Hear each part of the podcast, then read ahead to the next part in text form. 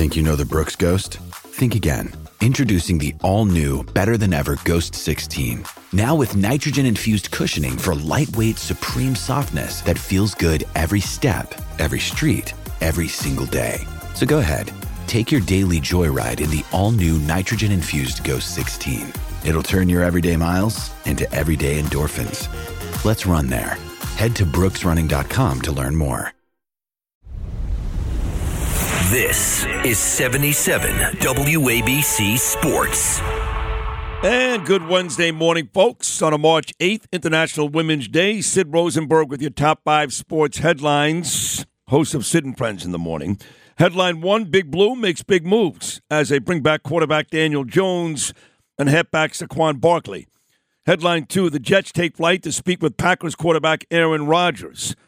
Headline three Lakers Pau Gasol has his jersey hung up in the rafters next to Kobe Bryant. Headline four Could Tom Brady unretire again? Headline five Seton Hall and St. John's trying to run the table to qualify for the March Madness tournament at the start of today's Big East tournament. Headline one Giants GM Joe Schoen has signed quarterback Danny Dimes to a four year deal worth 160 million including an additional $35 million in incentives, over 80 million guaranteed to the quarterback. That allowed them to slap the $10.1 million franchise tag on star running back Saquon Barkley. Jones and Barkley back. Jones long term, big money, 40 million a year. Barkley probably not happy, one year, just over 10 mil. Number two, Jets owner Woody Johnson and company flew to California yesterday to meet with Aaron Rodgers. The Jets had to have received permission, which they did. Typically, permission is not granted unless teams have agreed to trade compensations. None of that yet between the Jets and the Packers.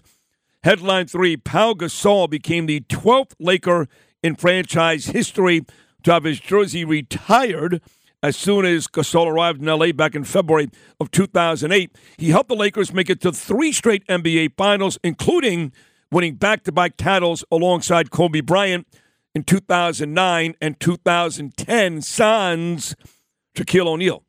Headline four NFL Network host Rich Eisen said on his show the heard a rumor that the NFL Combine in Indianapolis on Tuesday that Tom Brady may not be done after all. The rumored destination to keep an eye on is the Miami Dolphins. If, in fact, the Dolphins choose not to roll with quarterback Tua, who, of course, has all these concussion issues, Tom Brady can be someone the team reaches out to. After all, he does live in Miami now. Keep an eye on it.